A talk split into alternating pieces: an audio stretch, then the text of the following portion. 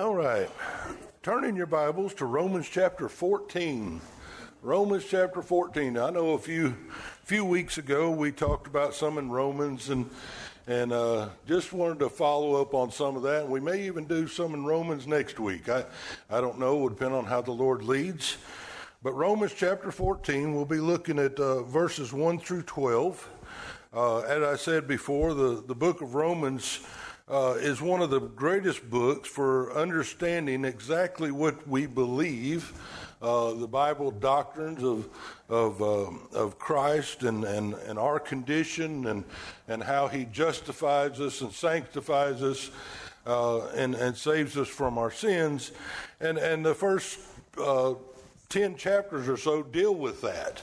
And then uh, chapters 12 through 16 deal with now that you understand what you have in Christ, now that you understand that you have been bought with a price, you have been redeemed, you have been sanctified or set apart, uh, you've been justified in the eyes Now that you understand all that, now this is how you live with one another. This is how you live in society. Uh, this is how you, uh, in light of all that Christ has done as Christians, this is how we live. So we'll be looking at some of that again today uh, as we study God's Word. Uh, I want to ask you a question this morning. Why does God command us to love one another, to forgive one another?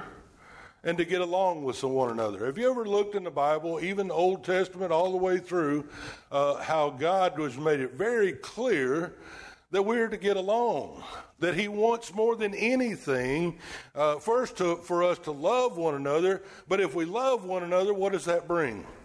Unity. Right? If you all love one another, nobody's going to be fussing and fighting and, and kicking rocks at each other. Well, hopefully not. I kick rocks at David sometimes, but I still love him.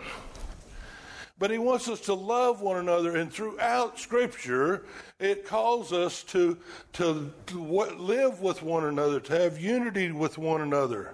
Uh, we are warned in Matthew chapter 18 by, by Jesus himself. He warns us that, that if we don't do this, if we become a he said, whosoever shall offend one of these little ones, he's, he's not talking about, he brings a child up as an illustration, but his illustration is, except that you adults, you, whoever come to the, the age of understanding, come to me as a little child, humbly, and believe in me, except that you cannot see the kingdom of God.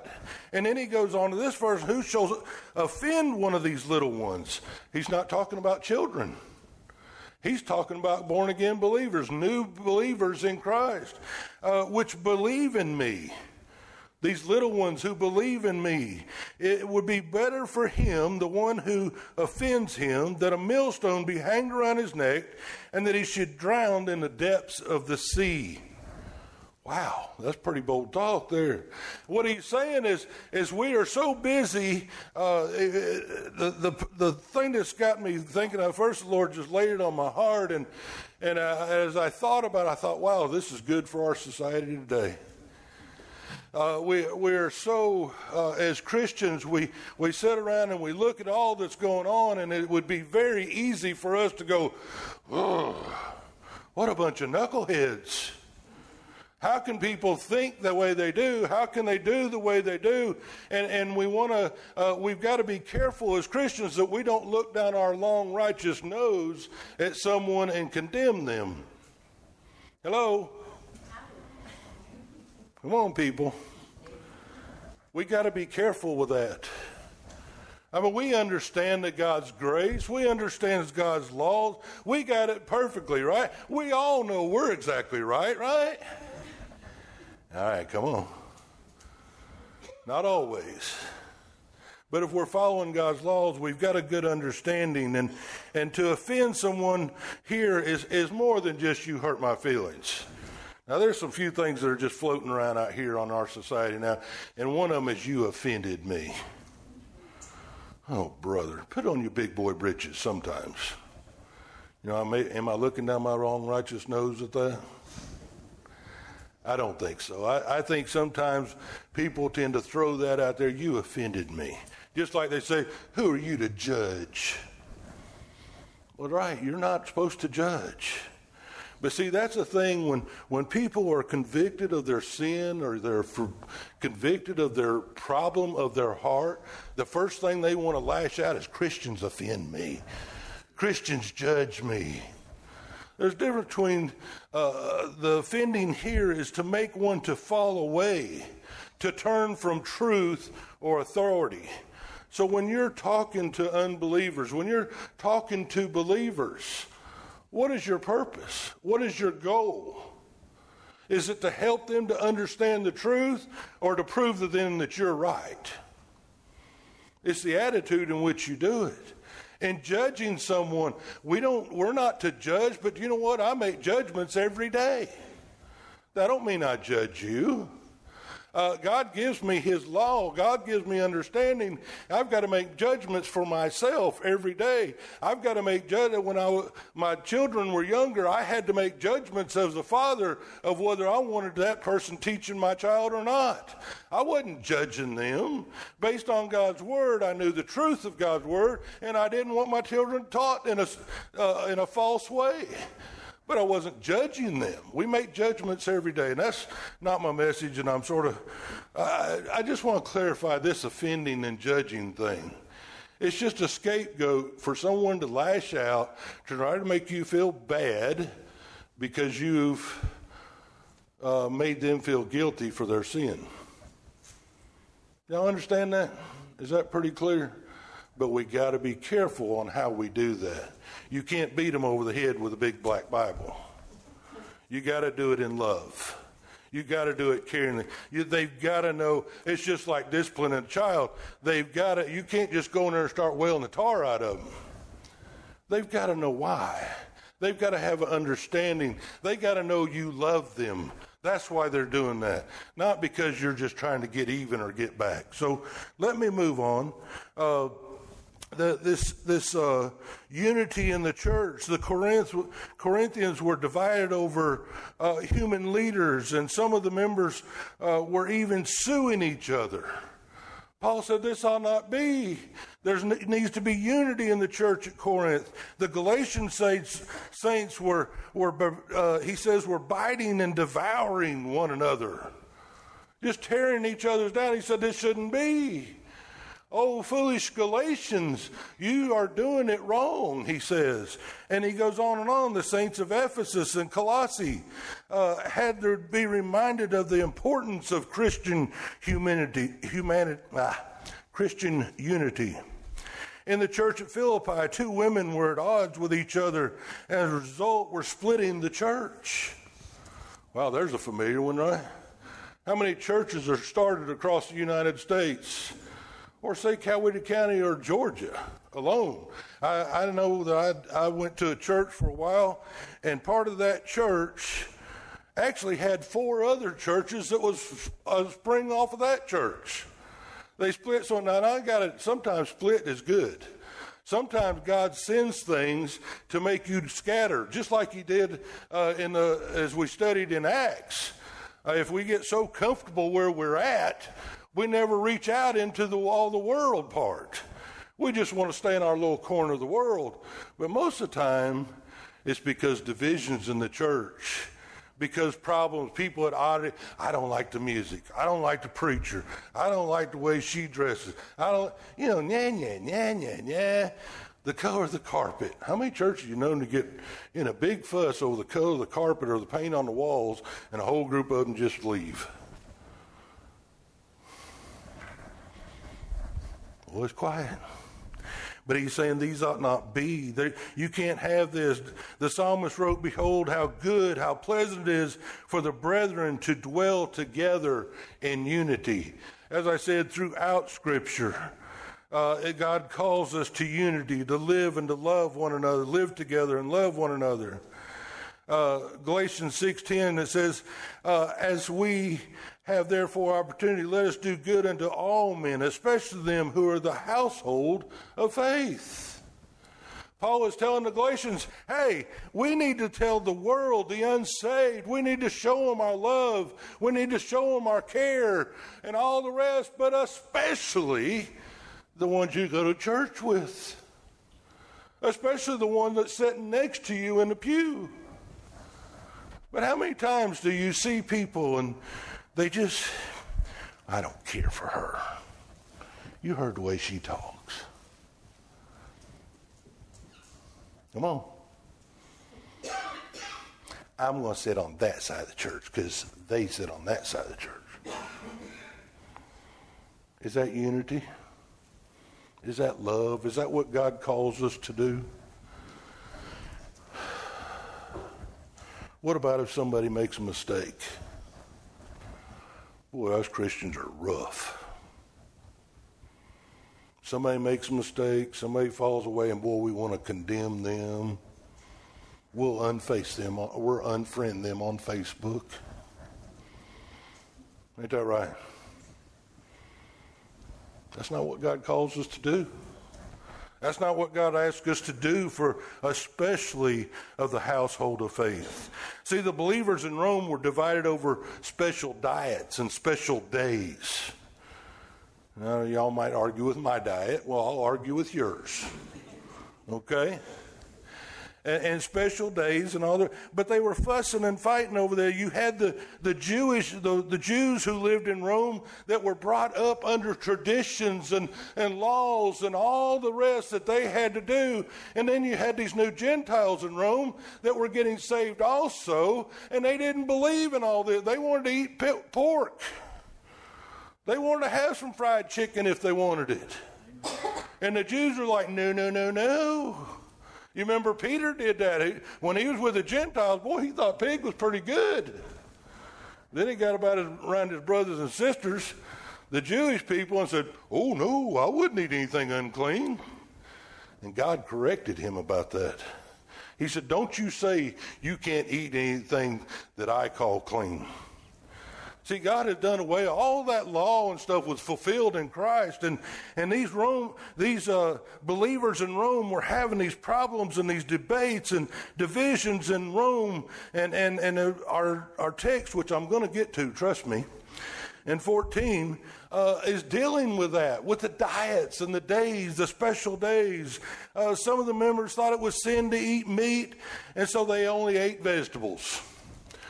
Whew, I'm glad it's not a sin to eat meat. You know what? You know what vegetarian is uh, in in Indian? Bad hunter. Bad hunter. That's right. That's what it means in Indian. Bad hunter. I'll move on. But see, some of them were only vegetarian. Other members thought it was a sin to observe the Jewish holy days. Obviously, some didn't. They were fussing and fighting. There was no unity. If each Christian had kept his convictions or her convictions to their self, there wouldn't have been any problem. But they began to criticize and judge one another. Hmm. See, the one sure group was sure that the other group was wrong, and the other group was sure that the other group wasn't spiritual enough to understand. See, we throw that one out there along with that. You offended me and judged me. Well, they're just not as spiritual. They don't know the scriptures like I do. Therefore, they're wrong. Well, we, we fall on that a lot too, don't we? Paul was dealing this with the Romans. And let me read just verse, uh, the first few verses here. He says, uh, Romans 14 1, he says, Him that is weak in the faith. That, that is someone that, that has just been saved. Maybe someone that doesn't fully understand all the doctrines of Scripture. Uh, their, their, their, faith is, is sort of weak. You know, the disciples said to Jesus, Lord, increase our faith. Uh, we know that when we're first saved, we're not automatically right there where we should be. It's a progressive thing for every one of us to grow in the grace and knowledge of our Lord and Savior, to grow in our faith. So, those who are weak in the faith, what does he say? What does he say? Somebody tell me.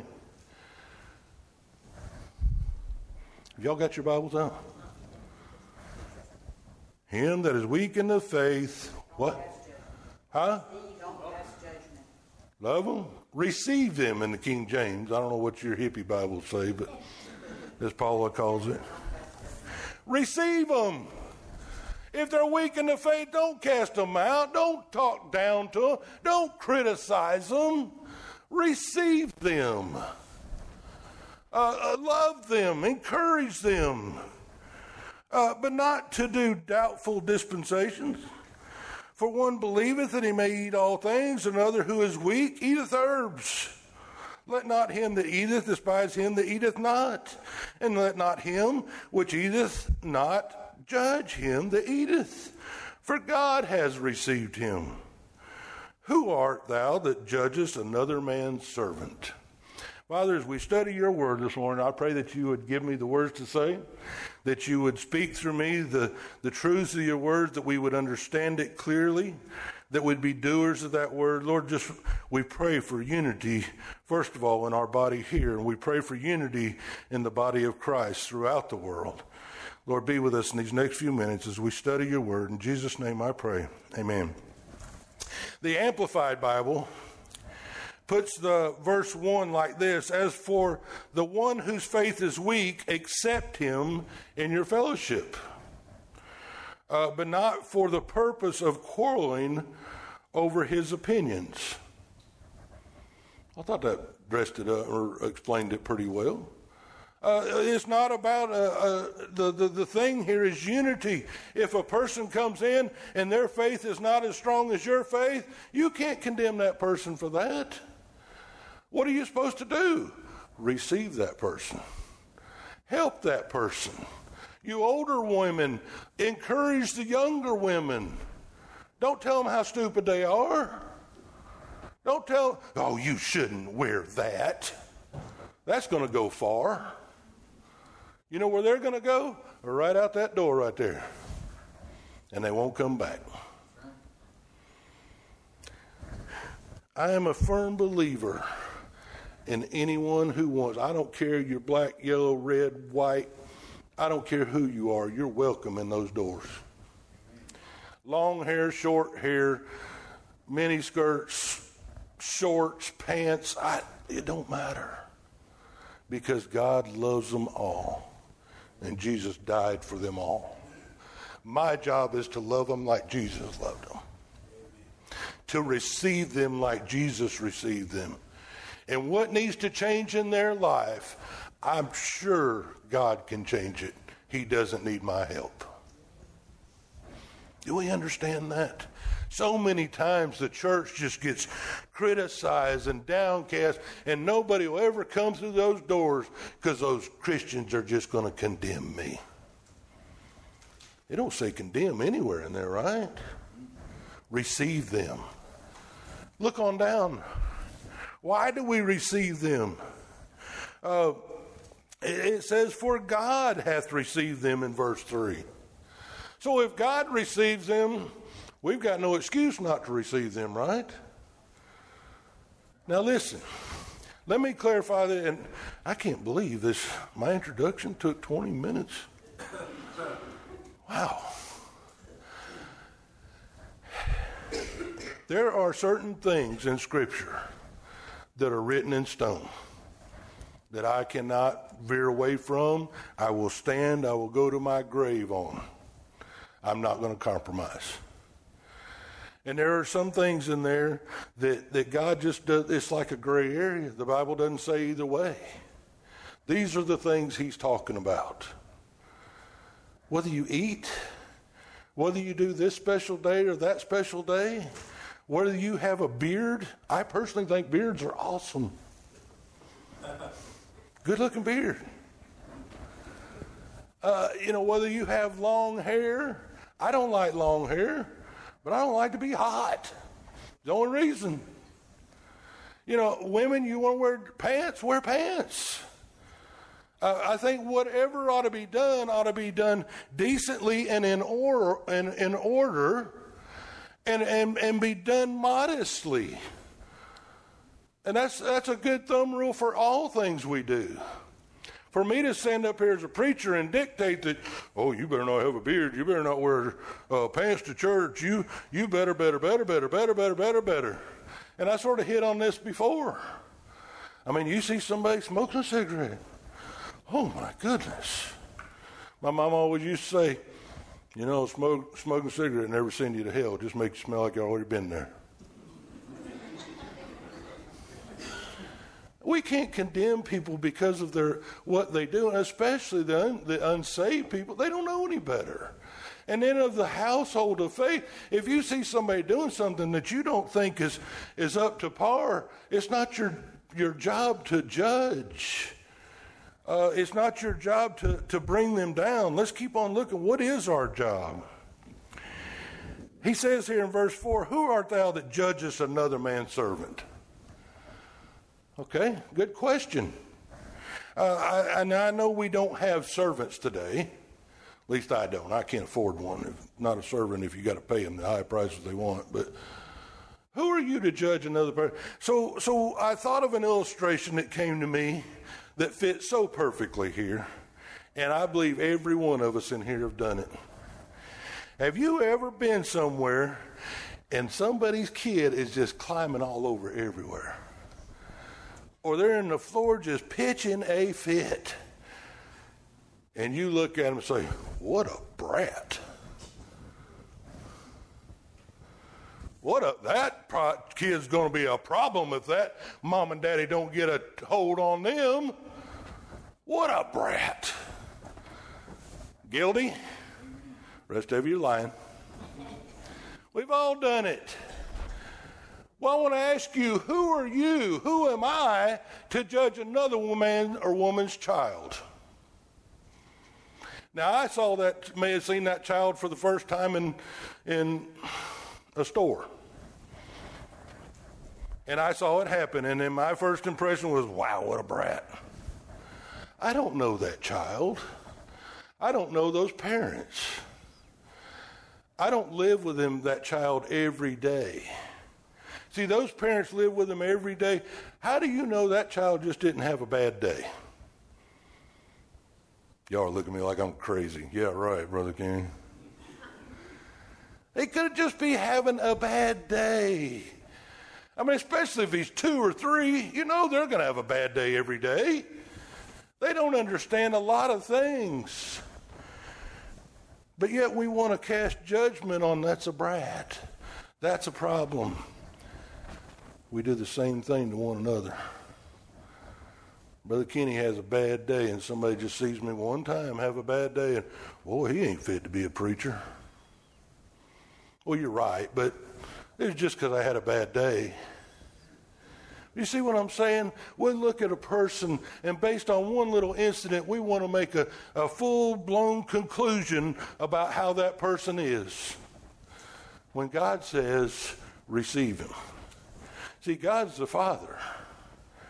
God looks down in just like a parent in unconditional love. And they see that child unconditionally, love that child unconditionally, and they live with that child day after day after day, and they know that's just not normal. He's just having a, she's just having a bad day. How do you know that other Christians or people aren't just having a bad day? And their loving Heavenly Father looks down and says, Hey, I got this. It's just a bad day. I know their heart. I know they're better than that. And I also know I can bring them from that place to where I want them to be. He says that on down through here. Uh, we, we were quick to judge and, and make an assessment of a person or a group based on an, one incident. Now, there is some facts, like the Atlanta Falcons, we know they stink, right? I mean, week after week, they have justified that they're not worth a flip at playing football and will never make it to a Super Bowl or get a Super Bowl ring. They did make it one time, but whatever. Bad illustration. But we can't just look at some person and one incident in my point, and, and we don't know that person like God knows that person, and God says, I receive them, you receive them. No matter what you initially think, He says, I see their heart. I know what they're capable of. I know what I can do with them. Going down to his own master, he standeth and falleth. To God he standeth and falleth. He knows who that person is. He shall be holding, holding up for, listen, look at this, verse, uh, last part of verse 4. For what? God is able to make him stand. Hey, they may be a little rough around the edges. They may not be exactly the kind of Christian you think they ought to be, but God's received them, and He says, I'm going to make them what I want them to be. I'm able to make them stand. It's not your place to be the judge. Wow, got quiet.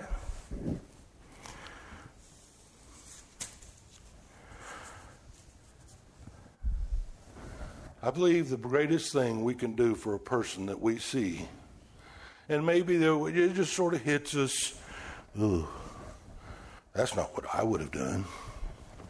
What's your first response? What is the first thing you should do? Go to them with the Bible and show them verse where they're wrong, right? No, I don't think so.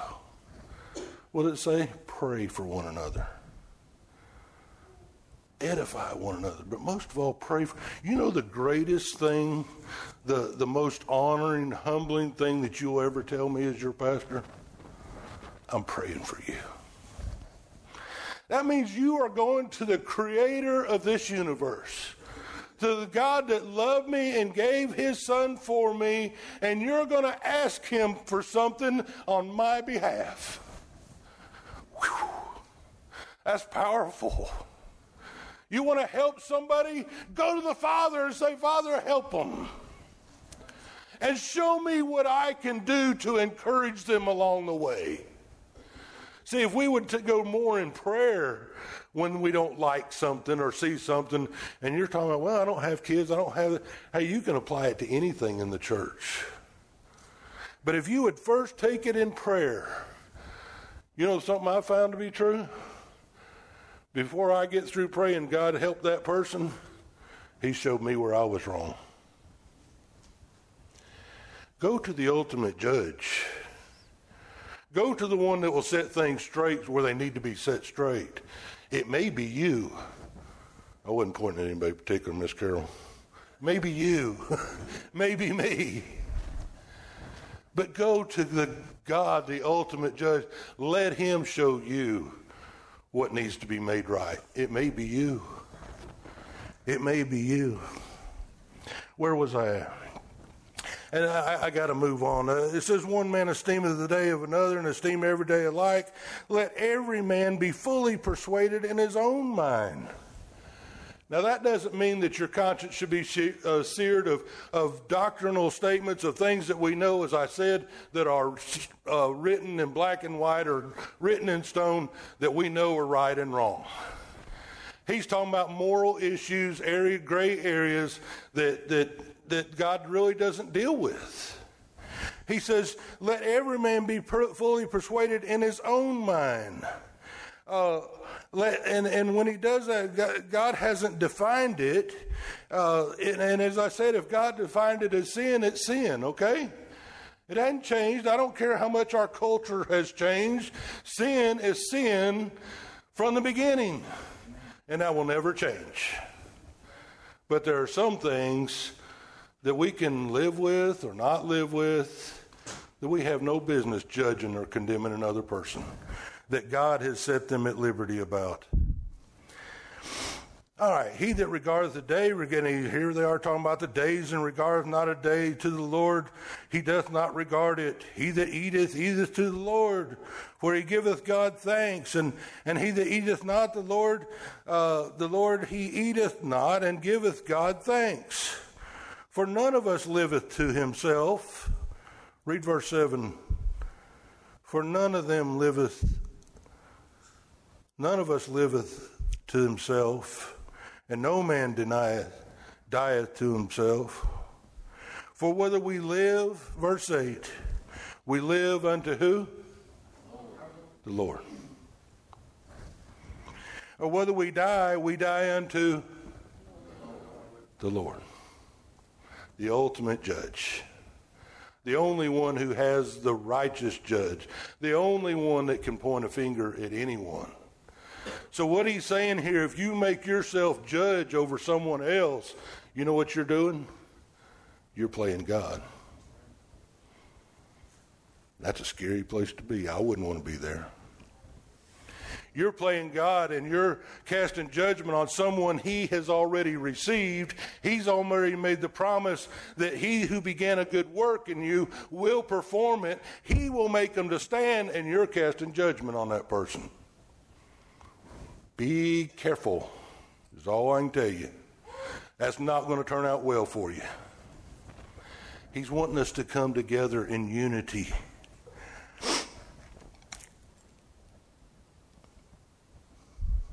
We live to the Lord. We are the Lord's. He says, whether we live, whether we uh, we live in the Lord, whether we die, we die in the Lord. Whether we live, therefore, or die, we are what? The Lord's.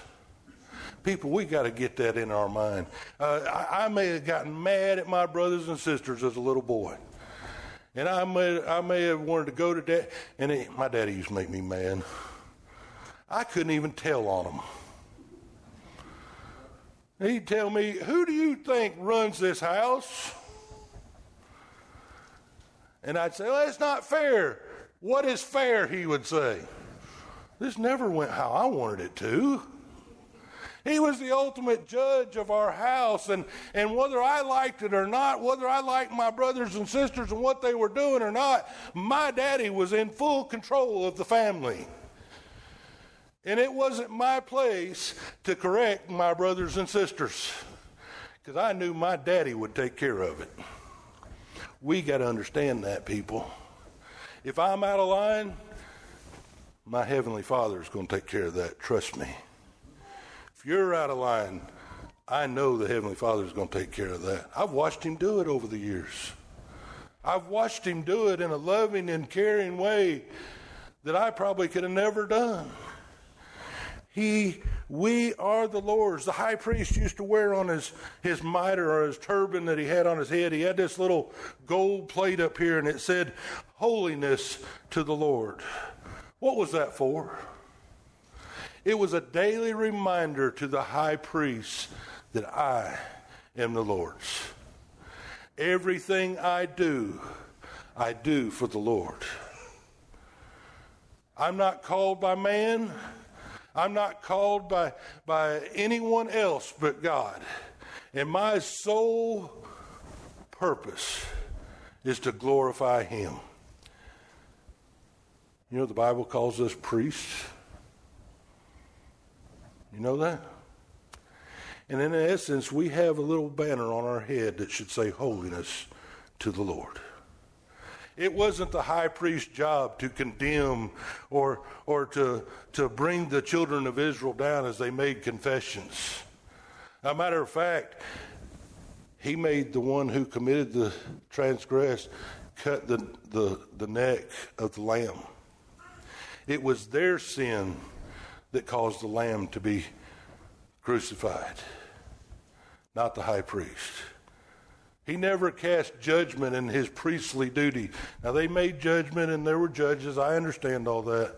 But his place was not to cast, but to go in their stead to make an atonement for them. Because his job was to be holy to the Lord.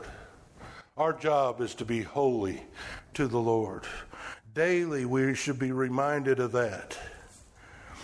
For this end, Christ both died and rose and, and revived that he might be both, uh, that he might be, Lord, both of the dead and the living. See, the only one Christ died for you, he gave himself for you, that he would be your Lord and you be his servant. You understand that? A lot of us don't want to struggle. Oh, be nobody's servant. If he is your Lord, you are his servant. You have died to self and surrendered to him to be Lord of your life. Just like any other Christian. See, we want to worry about everybody else and we want to cast judgment and all the rest. And, and Jesus gave us another, or, or John gave us a great illustration of this. As Jesus went to Peter, remember on the shore where he was walking on the beach and he had forgiven Peter and told him three times, Feed my lambs if you love me, feed my lambs if you love me. Feed. He had reestablished Peter after he had denied him. Peter made a big mistake, didn't he? Boy, we just saw that one incident of Peter. Boy, he's a turncoat. He's a traitor. How could he ever be saved? Peter went on to do great things for the Lord. You can't base anything off one instance that a person does. But the but the illustration he gave here, and as he forgave Peter, and, and Peter and Jesus are walking down the beach, and, and I don't know how he heard him, but he said he heard somebody behind him. There must be some noise. Maybe there's a lot of seashells on the shore that maybe that crackled. But he heard somebody behind him, and Peter turned and looked and saw John. He says, Yeah, but uh, what about him, Jesus? What did Jesus say? In essence, he says, Don't you worry about him, Peter. You make me Lord. You worry about Peter. I'll take care of John. People, you worry about you. Jesus, God will take care of them. He'll show them where they need corrected. He'll show them where they uh, need things straightened out in their life. It's not our job. Uh, God is the ultimate judge, as it says. Uh, Why dost thou judge thy brother? Why dost thou sit at not thy brother? For we shall all stand before the judgment seat of Christ. Nobody's exempt we will all stand before Christ one day and get an account, not for, I won't have to account for what David did, or Clint, or anyone else, or Robin. Thank goodness, not Robin. Yeah. but I will give an account for Kenny. We might as well start practicing it today. Why should we do it today? so we bring unity. We're all in the same boat. We're all under the same Father who receives us, who promised He will keep us. He'll make each and every one of us exactly what He wants us to be. And you know what? God even makes some people rough around the edges. Look at John the Baptist. But look what he did the forerunner of Jesus Christ. Not all are just great theologians, not all are perfect saints. Matter of fact, throughout Scripture, God used the, the troublemakers, a bunch of old fishermen, more than He used the educated. Something to think about. Do you want God to use you? Reasons to love, reasons to forgive, reasons to receive one another. Because God receives us, because God can hold us up because God is sovereign over us. And God has the only, is the only one that is the righteous judge. He's the only one that has the right to judge us. See, if we fully understand that, that is spiritual maturity. Most of the time, in my little short life, when you see someone looking down their self righteous nose at someone, and condemning them for not being very mature as a Christian, they're the ones that are immature. Because my Bible teaches me if you see someone, Galatians 6 1, if you see a brother or sister in a fault, ye who are spiritual, restore that one. It don't say criticize them. It don't say bring them down over and over through the Old Testament or the New Testament, it says to lift them up, to encourage in them. And while you're doing it, it says in Galatians 1 be careful, do it humbly, because you're just as capable of making the same mistake as they did. If we could get all that in our mind, all that in our mind, boy, we'd get along so much better we all could sit on the same first few pews. Except for the ones that don't take a bath. They can sit somewhere else. But you understand what I'm saying? God has called us to unity. Why do you think He says, love one another? He's calling us to unity. And I, as far as I know, we don't have this problem here. Or maybe we do. And I just don't know about it. God knows, though. He gave me the message for a reason, if no more than just to remind us. Because look how many times He reminds us of that throughout the New Testament, throughout the Old Testament. People, you got to stay together. You got to work together. You got to become one in the body of Christ because there's a job to be done. Because there's people who don't know and don't understand that are watching you.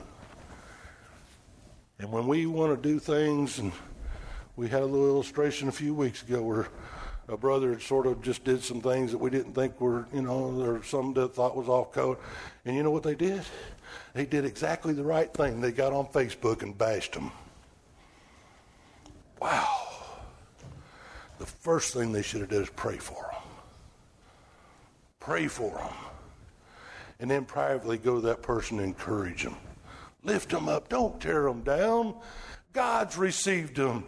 God promises He'll hold them. God promises He's going to make all things right. You just make sure you're where you should be.